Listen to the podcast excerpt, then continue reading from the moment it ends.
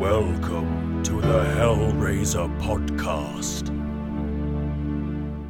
Hello, and welcome to episode 34 of the Hellraiser podcast. I'm Peter, and with me again is Phil. Hello. Hello, everyone, and welcome to you all listening. Today we're going to be talking about something not to do with Hellraiser. What? Sorry. Well, technically, but we can try and make it fit. We could do that about anything, couldn't we? That's true. This one's easier than most things, though. Easier than Bambi, for example, good. which we'll try and do another time. we're talking about Event Horizon, the film from the year 1997. I remember then. which a lot of people do actually consider to be a semi Hellraiser film. They do? Yeah, they do. I've heard people talk about it. It's got a lot of similar ideas and feelings and Emotions. exactly, yeah, which we're going to get to in a moment. Oh, yeah. Spoiler warning: we're going to spoil Event Horizon.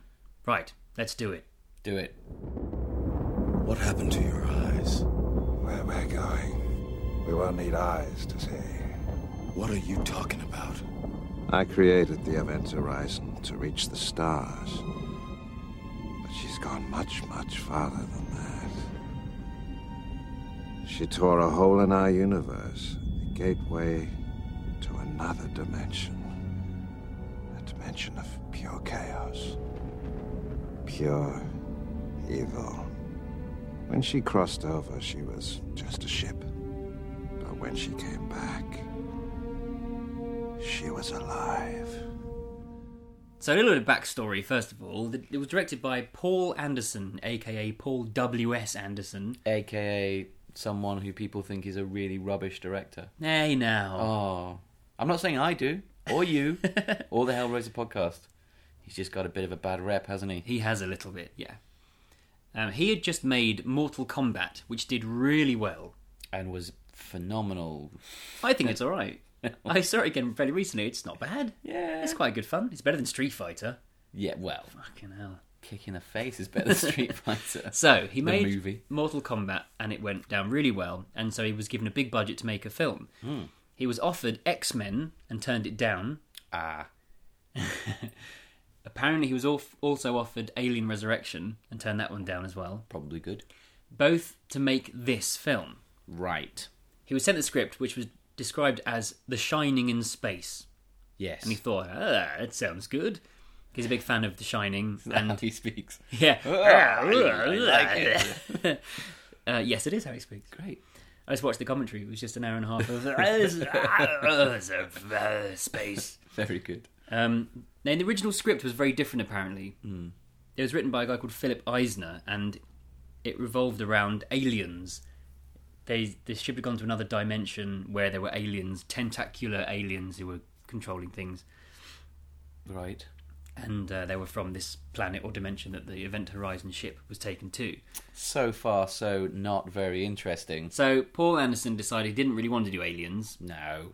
so he wanted to do a ghost story, like a haunted house story set on a haunted spaceship. Oh my god. And he like Ghost Ship, Exactly, but in space. like just like Ghost Ship, Wow. but with slightly better CGI. God.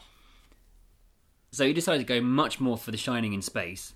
So he got Andrew Kevin Walker, who wrote Seven, which is an absolutely amazing film, mm. incredible film, to like do it. an uncredited rewrite of Event Horizon. Hey. I know.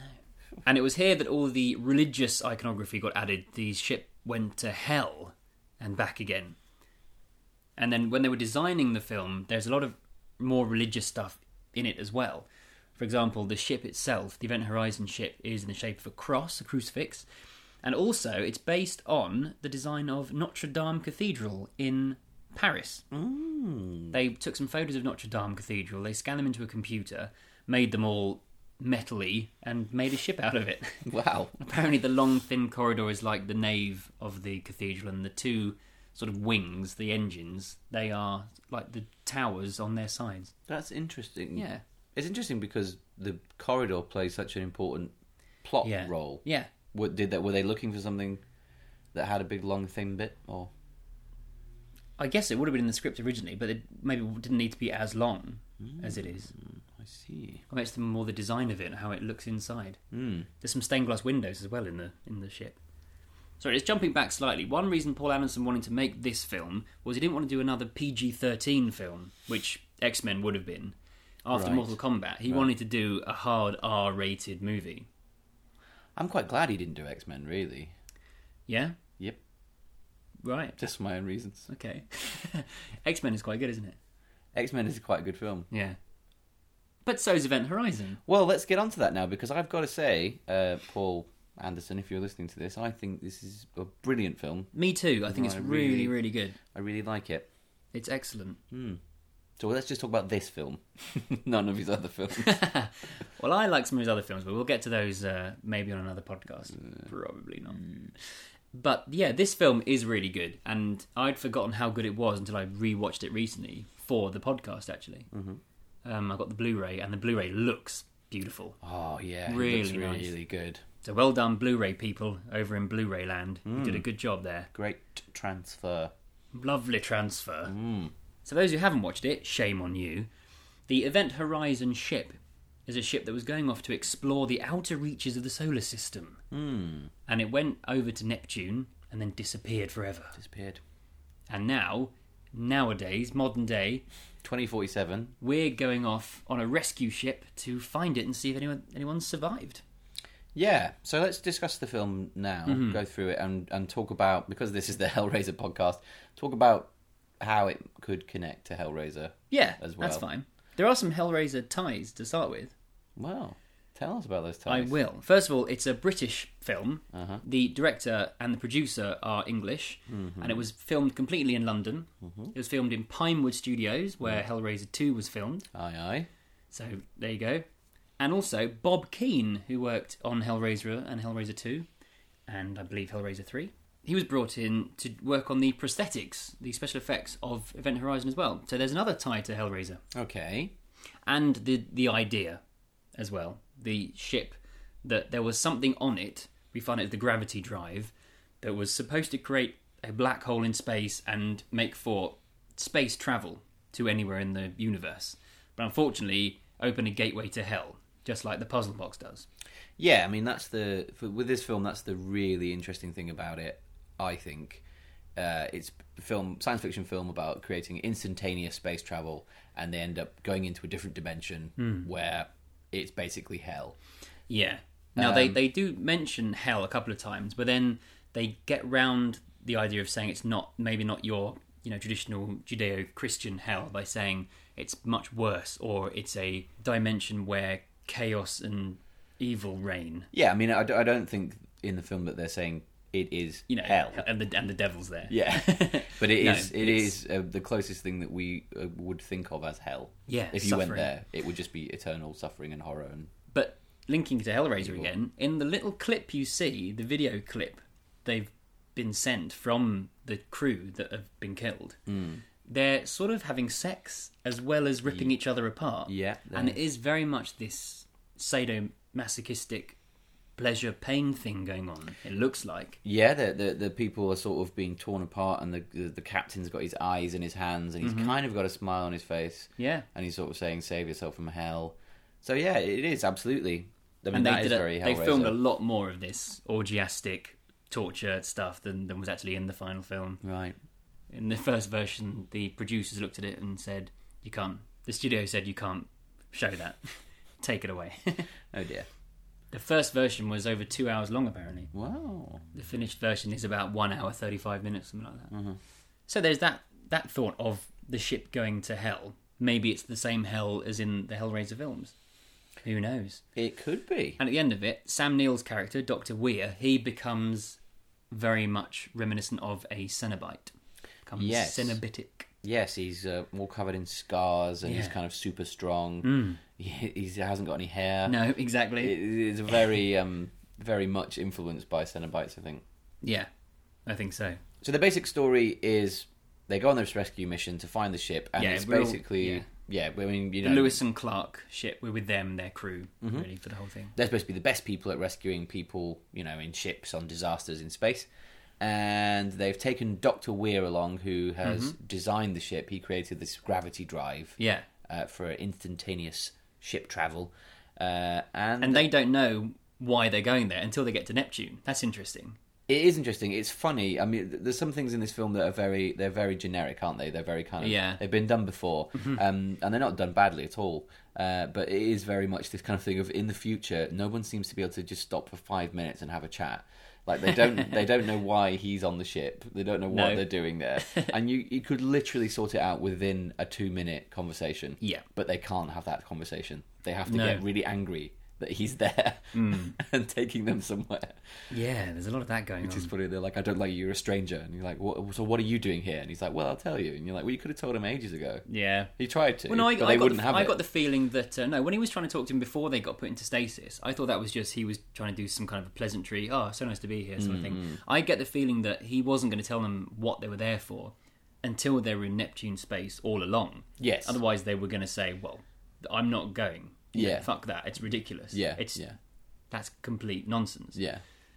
So he waits till they're there, and then he tells them why they're there, and they don't believe him to start with because it's a you know fabled ship that disappeared, and no one thinks they'll ever see it again. Well, there was a cover up, wasn't it? He said it. He, he said it blew up. Yes, that's true. There's a cover up, and yeah, and it because no one true. knew, the public didn't know about the gravity drive. They thought it was just off to explore other worlds and not to try and create wormholes in space and time. Yeah. So there was a cover up. So none of the guys believe um, that it's here, but it is. Mm-hmm. They find it, and then essentially the film, the way that I see it, is it is like a haunted house film Yeah, in space, yeah, which is great. yeah. it It's is. really good. I because mean- you can't get away from it. N- Where are no. they going to go? They can't, you know, leave the house. it's fantastic. It's a really good claustrophobic Hmm. uh, sort of setup, and they've really gone to town with some clever ideas. They've even got because it's near the ship is near Neptune. They've even got thunder and lightning. Yeah. because the atmosphere of the planet is got thunder and lightning. Mm-hmm. Yeah, the And event like, horizon just happens to be in Neptune's atmosphere. I know, just like that's so cool that they've still got windows with thunder and lightning coming in in a Yeah. classic haunted house Yeah, yeah. style in space. It is very good. Now, it is quite reminiscent of Alien in a lot of ways. It is including the- the... design of it, which I really like. They've got this old, grubby, used future look, which I think is brilliant. I much prefer that to you know nice, clean, shiny things. Yes, absolutely. And um, they re- the dialogue at the beginning is very much kind of like here's the crew, the, here's Yeah. their personalities, and it's very much sort of ripping off or homaging Alien. But I think you have to, though. You have to get to know everyone, and a crew, a ship that big would need a crew that big. Oh no, no, no, no So there's no other way of getting around it. it's not that. It's not the. It's not the introduction of the characters. It's the way that they talk to each other. They're Right, very okay. much like, okay, yeah, I'm the pilot. Yeah, pff, yeah, it's five by five. You know, and the other guy's like, yeah, I'm the heartbreaker. I'm the rescue guy. And you Yeah, know, yeah. it's very much in that style of quick and dirty. Hmm. We've all worked together, and we're quite cocky. Yeah, Which, which is something that I, when I first watched it, I quite liked. I liked their characters. Uh, I think they're a good, interesting crew. This time I watched it, I noticed that I kind of thought they were a bit too cocky. Do you know what I mean? They were a bit. they are too- quite cocky, aren't they? And, uh, and I, but I really liked it because I thought, do you know what? You guys think you're the best at Hmm. this, and you're really, you know, you're kind of showing this bravado to this Doctor Weir, which doesn't quite ring true to me. You know, you're all kind of like, yeah, I'm the pilot, yeah, whatever, and all this, and it doesn't quite. You, you, you, you all seem a little bit on edge, and they do Mm, unravel are. throughout the film. And as soon as it all goes wrong and they are stuck there, they can't. The the gravity drive, you know, the a pulse comes out of it and wrecks the Lewis and Clark ship, and they've got hours and hours to before it can take off again. They are all stuck there, and it gets much more claustrophobic, and they start picking fights with each other, and especially with the Doctor. They kind of unravel They very, do. very easily. And it's quite realistically done, I think. Yeah, it's good. It It's is believable. Good. It's good. So the, it so it begins very much with this kind of bravado from the crew that uh, I think is the bravado of a group of people who've been doing a job for a bit too long Yeah, and have got a bit kind of blasé about it. Mhm. And they certainly could never have imagined what they find on this ship. No, not at all. And I really like Laurence Fishburne's character, Miller, because when you first meet him, you think he's a bit of a tool. He's a bit of a no, you know, no nonsense. He's being a bit of a prick to everyone, but it's because he's really not happy, not impressed with being taken out on short notice all the way to Neptune, and he's thinking about his crew the whole time. Yeah, he comes across as a bit of a, a hard man at the Yeah. beginning, doesn't he? But then he, you can see he just cares a lot. I think most of the characters have got a, a really good caring streak about them. You know, they they Yeah, kind they of, they seem like real people who look, look want to look after each other. Because in a lot of these films, you always got a character who is a complete prick, and you just think, why would they even be there? Like, for example, Prometheus recently. There's a Hmm. character in Prometheus who is a complete dick. Yeah, you wouldn't He wouldn't be anything, there. would no, on a ship. No. Whereas this one, they are all, you know, they get on with each other, and they're all decent human beings, even if they can be a bit rough around the edges. Yeah, yeah. Um, they've all got their little quirks, but it's not overdone. No. I don't think. I mean, and and they don't really hammer any of them home. Like the medical officer is a bit stuck up, or he's a bit kind of standoffish. Hmm. He's a bit too into his job.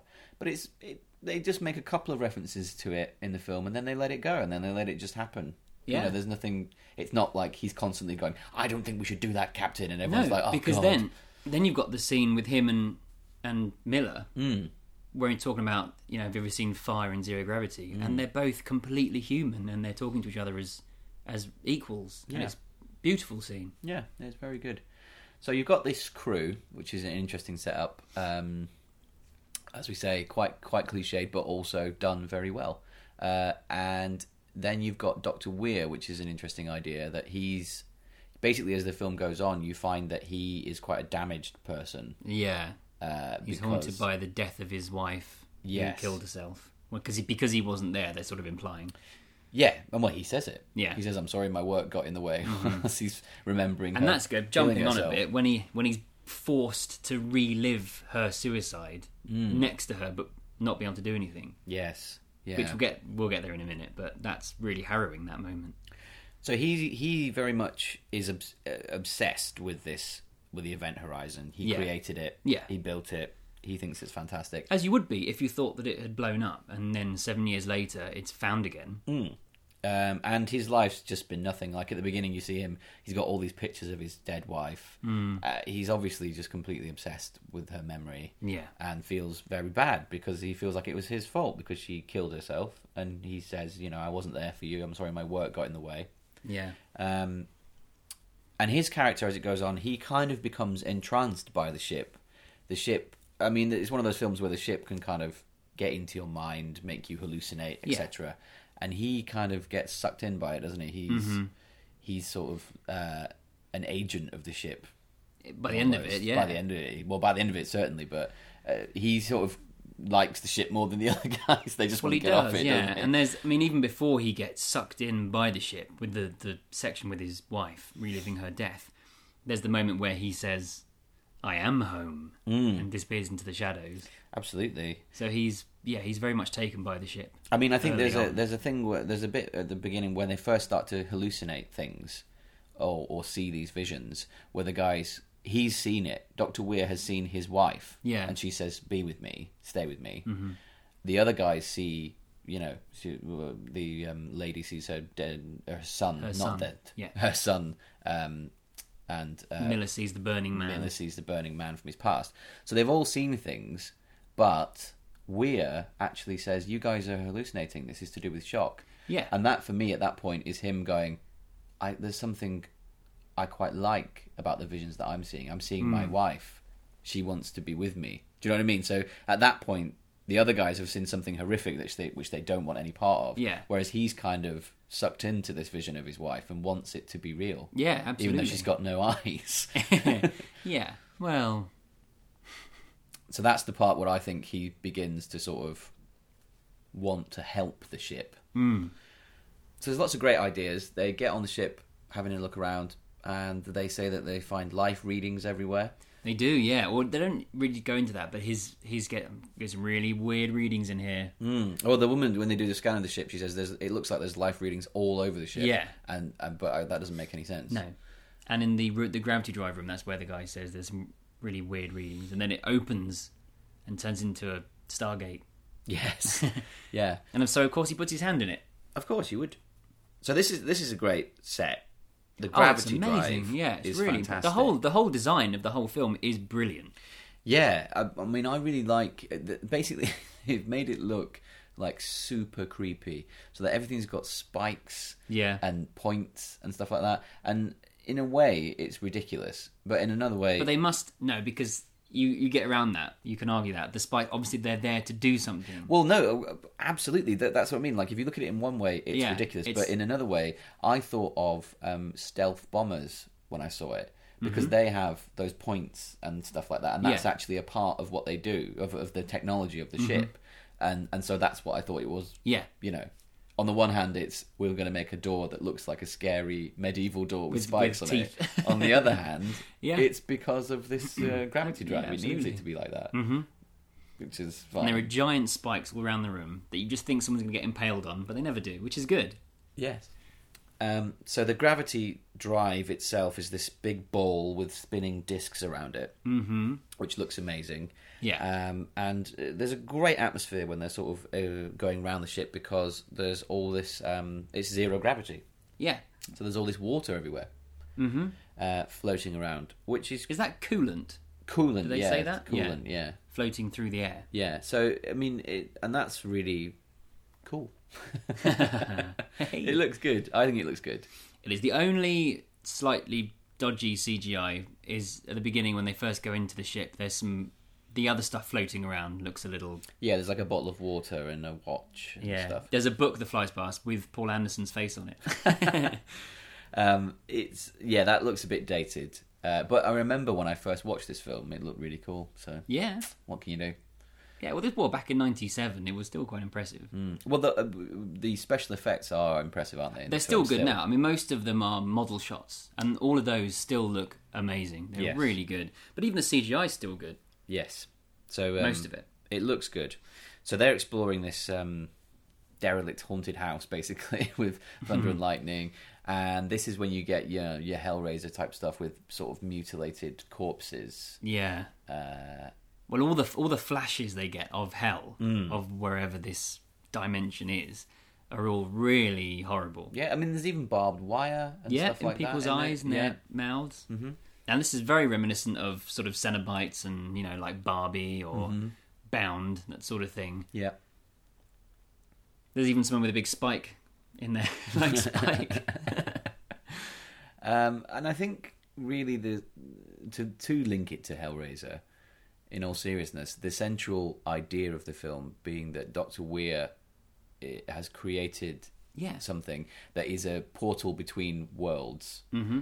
and he's obsessed with it. Yeah, And what he wants isn't what what anyone else wants. And when you get to this other world, it's it's a place you can't even imagine.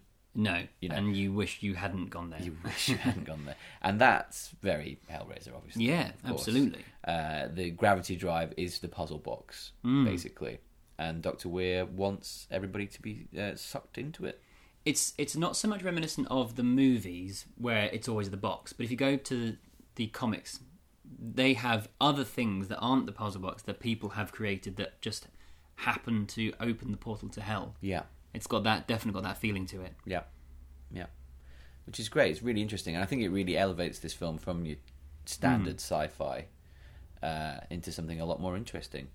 Uh, for me, you know, if it had been a different dimension with aliens, Yeah. it's not. It's okay, I guess. But the fact that they're saying you're going to go to hell and it's much worse than you can possibly Yeah. imagine, and then you see flashes of people with barbed wire in their eyes and stuff like that.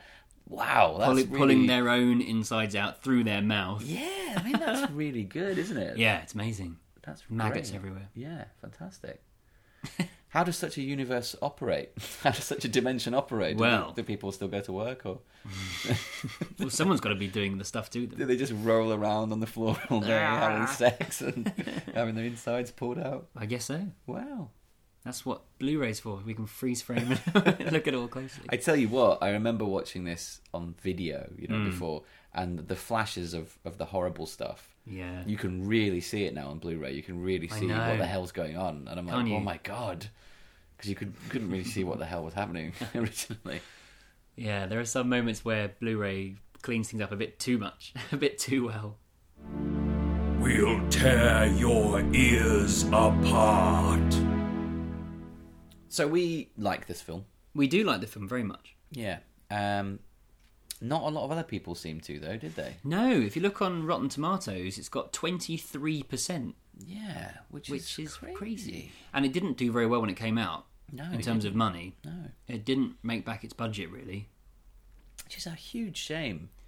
Yeah, I mean, I think it's got a bit of a cult following now. I think I think. It, yeah, I think so.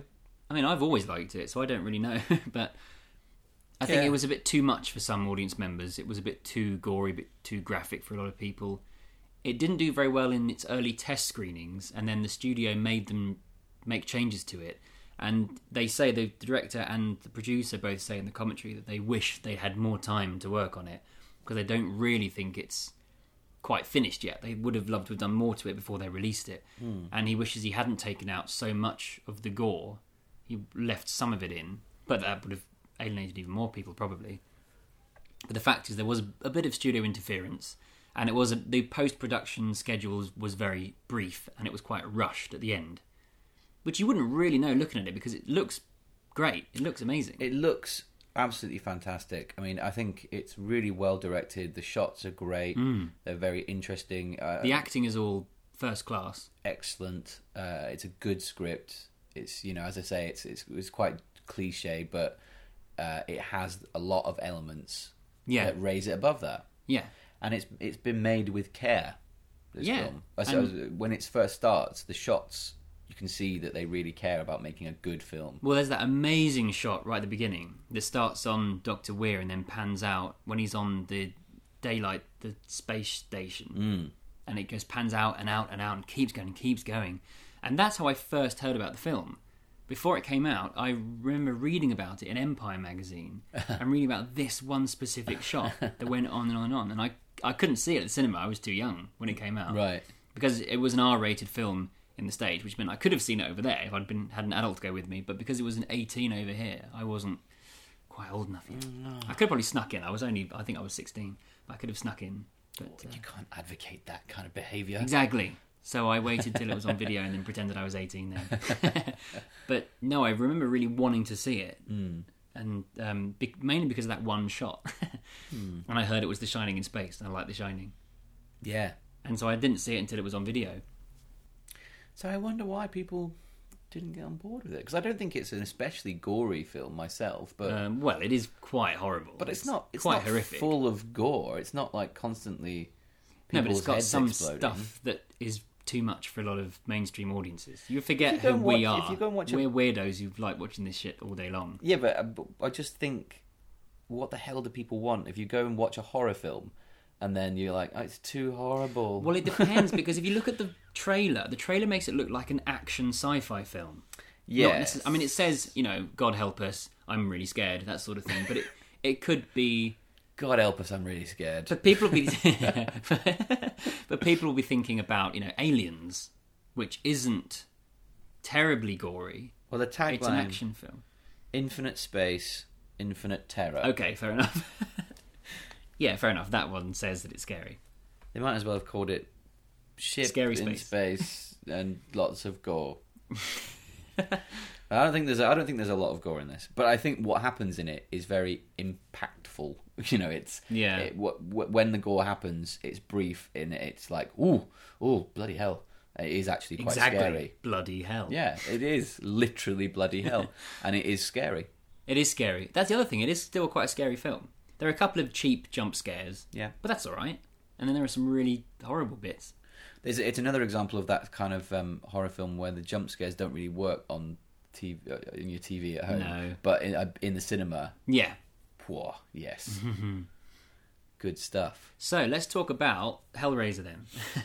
because if this was a Hellraiser film, mm. let's say that the gravity drive opened the portal to hell, to the Hellraiser hell. Right. Now there are two, I've come up with two different theories as to how it could work. One of them is the film plays out as you see it. Doctor Weir goes to the ship. He feels something strange on board. Hmm. He thinks there's something going on. He maybe hears voices talking to him. His wife's there saying, "Come with me." He thinks that's a good idea. So then he says, "You know, I'm home already." Then when he goes down into the gravity drive core room, he opens the portal to hell, and he gets sucked down there, and then he becomes a Cenobite. Right, yeah. The up, which is pretty much what you see in the film. That's kind of, yeah, what happens. the other version, because I do think he goes a bit weird a bit too quickly before he goes into the gravity drive room. My other theory is that went before the Event Horizon ship even left Earth, he tried the gravity drive on Earth and went to hell and became a Cenobite. And from then on, he's a Cenobite in human form. And he sends off the ship to get all the other people into hell as well, Uh-huh. and so he already knows what's going on from the very beginning. And the audience don't know that because they don't need to because it's a, a twist for them. But when they get to the ship, it becomes clear that he knows all along what's happened, and he's there as a Cenobite, and becomes his full fledged glory at the end. Just something I've been thinking about. what do you think? I think, well, I think they're both, yeah, valid. I think I like the first one better because Mm-hmm. I like him. I like him getting there, not knowing what's going on, and then kind of going, "Yeah, I want a bit of this." Yeah. rather than him No, already wanting yeah. a bit of it before he even started. Yeah. Um, but they certainly would both work. I think for me, you know, you you saying he goes a bit too mad too quickly. Well, it's I- all that you know. I'm already home. That sort of thing. Uh, but I, I, I think that that is purely motivated by the fact that when the film begins, I think he's on the verge of a psychotic break. Yeah. And. I think he's being driven literally mad by the memories of his wife. Mm-hmm. And because the ship taps into that memory and gives him a chance to see her again and say, You can be here with me again, I think that that is the whole motivation for him. Yeah, and To- he's so lose it. obsessed with his wife that he will do anything to Yeah. with her again. He's got like hundreds of pictures of her at the beginning, and he just sits in this bare room and he's dreaming about her, and he looks haggard, Yeah. and he can't even have a conversation with people properly. Yeah, no, you're right. okay, I'll accept that then. Alright, Well, they're all, you know, they're all Interesting, just in mad theories. interpretations, aren't they? So it could be a lost Hellraiser film. He talks about lots of different influences on the on the commentary, things like 2001, The Shining, the original The Haunting, Alien. He doesn't mention Hellraiser though at all, which is interesting. that is very interesting because it is, it, it really is, you know, hmm. very similar to Hellraiser in terms of the just Yeah. the idea. Yeah, not really in a lot of ways, but just the, the basic idea of going to hell and kind of the pain and pleasure. and the thing. movement of the gravity drive is a little reminiscent of moving the box around mm-hmm. and Yeah, clicking it into place. Absolutely. that sort of feeling. Yeah. solving a puzzle. yeah. And in you know, if you were to say the Hellraiser films were part of this universe, Yeah. then the puzzle box is like a miniature little gravity, Gravity drive, drive. yeah, And it's got a little tiny it, black hole in it. Yeah, and you and you go into this universe, whatever Yeah. it is. The Cenobites that we know and love, like Pinhead and all that, they don't have to be, you know, on an earthly hell. It could be a different dimension.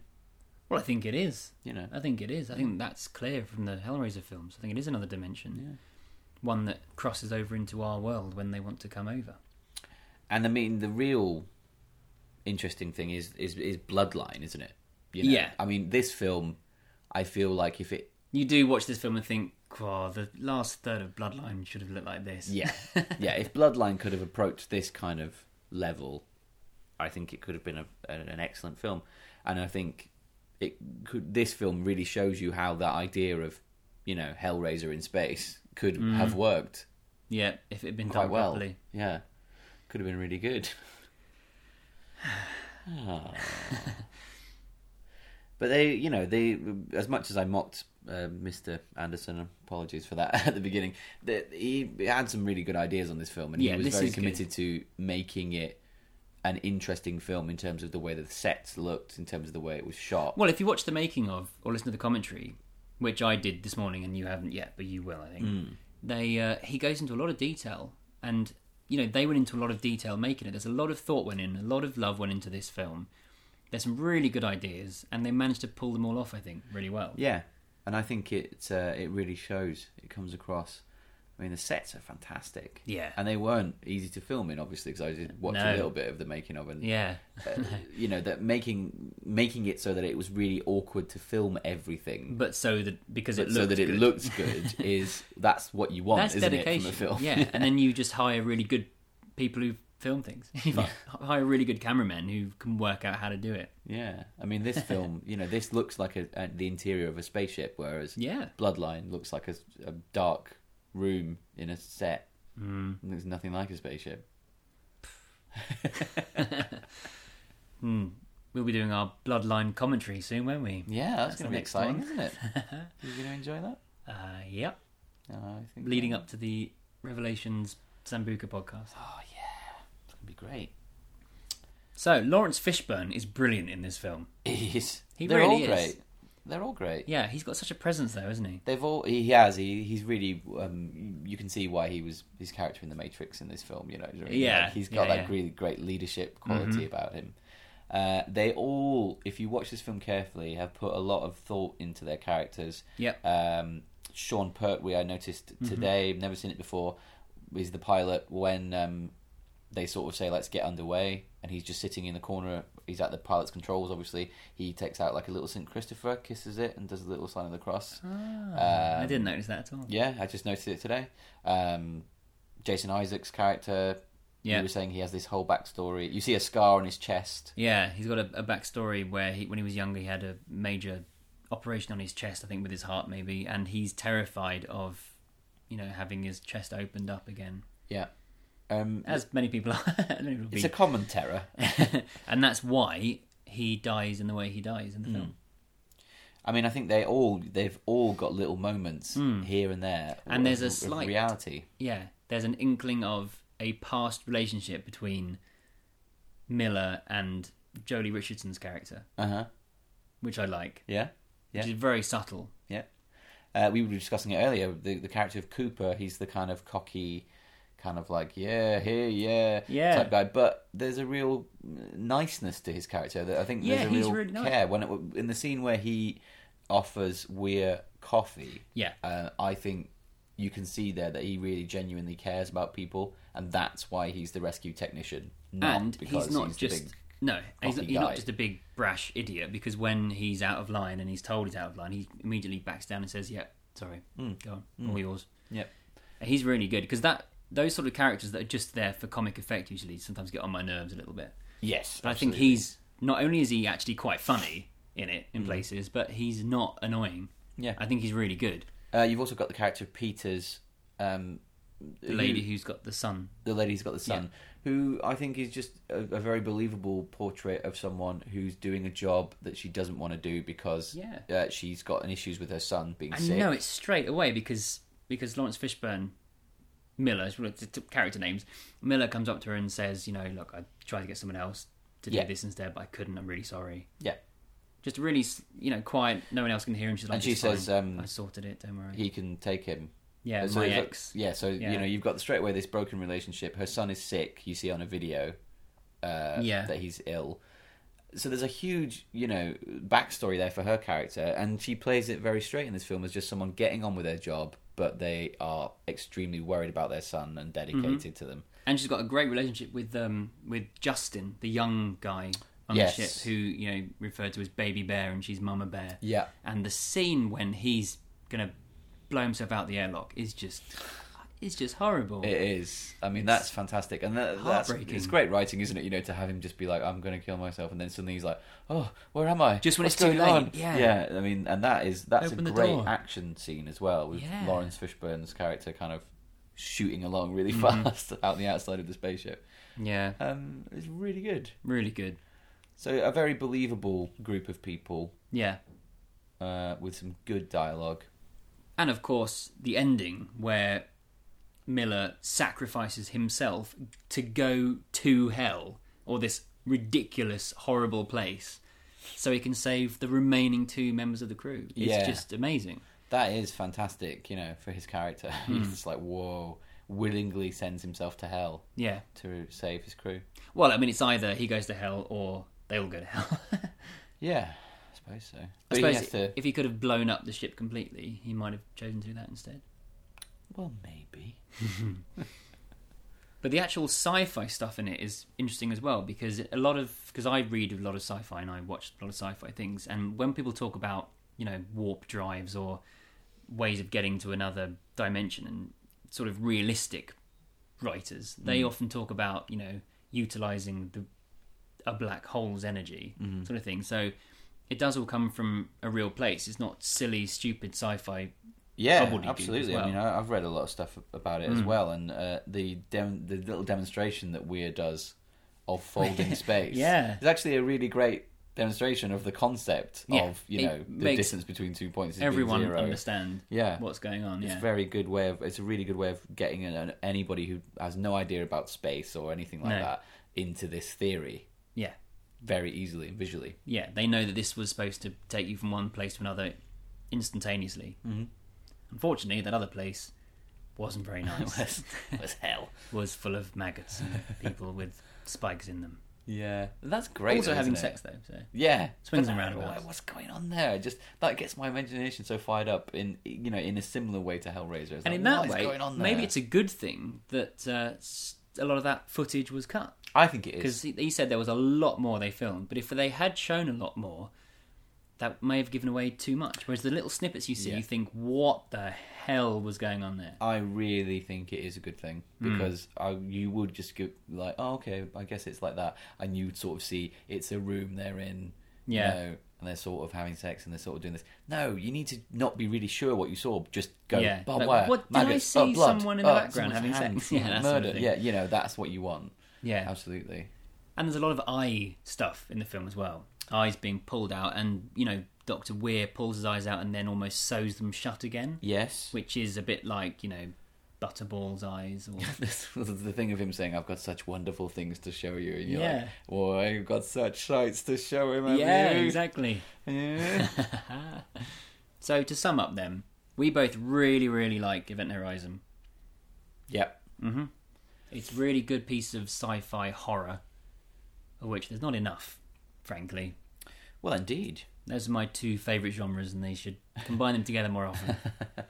Yeah, um, it's a good, it's a great film. Uh, if you like Hellraiser, you know you can watch it with a little bit of an eye to a Yeah, Hellraiser. if you like Hellraiser and you like science fiction and you haven't seen this film, you will like it. yeah, I think absolutely. that's fair fair to say. If you haven't seen this film, then we've ruined it now completely. Sorry about that. hey, there's a couple of deaths we didn't mention, so watch it and who knows. Who knows what's going to happen at the We end? We said that two other crew members survived. We're not saying which ones. hey. so I believe that wraps up our conversation about Event Horizon. Do you have anything else to say, Phil? uh, no, not a, not not not a sausage. Well, there we are then. If you have anything you want to say about Event, Event Horizon, please do let us know. Send us an email, hellraiserpodcast at hotmail.co.uk, or tweet us at hellraisercast, or come and join us on our Facebook page as well. And check out the website, hellraiserpodcast.com. Yes, any reviews that you can put on um, iTunes Oh, for yeah, us yeah, would too. be really appreciated. Yeah, any that'd be great. reviews really helpful. If you do listen to the podcast and you do enjoy it, if you could just take the time to put a review on there, it would be super helpful for us. It does make a big difference. And do tell everyone about it as well. Share it with your friends. Yeah. Marvellous. Now, our next podcast, we are going to talk about Hellraiser. You'll be very pleased to hear. We're going to talk about a book, a book of short stories, came out a few years ago, called Hellbound Hearts, which is a book of short stories all influenced by Hellraiser and the Hellraiser mythology, all written by different people. There's one by Nicholas Vince in there. There's the story Sister Cilice by Barbie Wilde. Mm-hmm. There's a story by Neil Gaiman one by Peter Atkins, who wrote Hellraiser 2 and 3. There's a lot in there. It's a really good book, and I recommend it to all of you. And we're going to talk through it next time. Yeah, it's great stuff. Hopefully, we'll make get it through the make it through the whole thing. There's quite a lot in there. We might have to split it over two podcasts, but we'll see when we get there. Oh, we'll see. We'll see. Hey, We'll see. Hey. you never know. It might be a four-hour-long podcast. Ah. So, in the meantime, thank you all for listening. We love you all, and we'll see you next time. Yes, thank you all. Thank you all. Thank you, Phil. Thank, thank you, Peter. No, please. Thank you. All right then. Goodbye, everyone. Goodbye. Goodbye.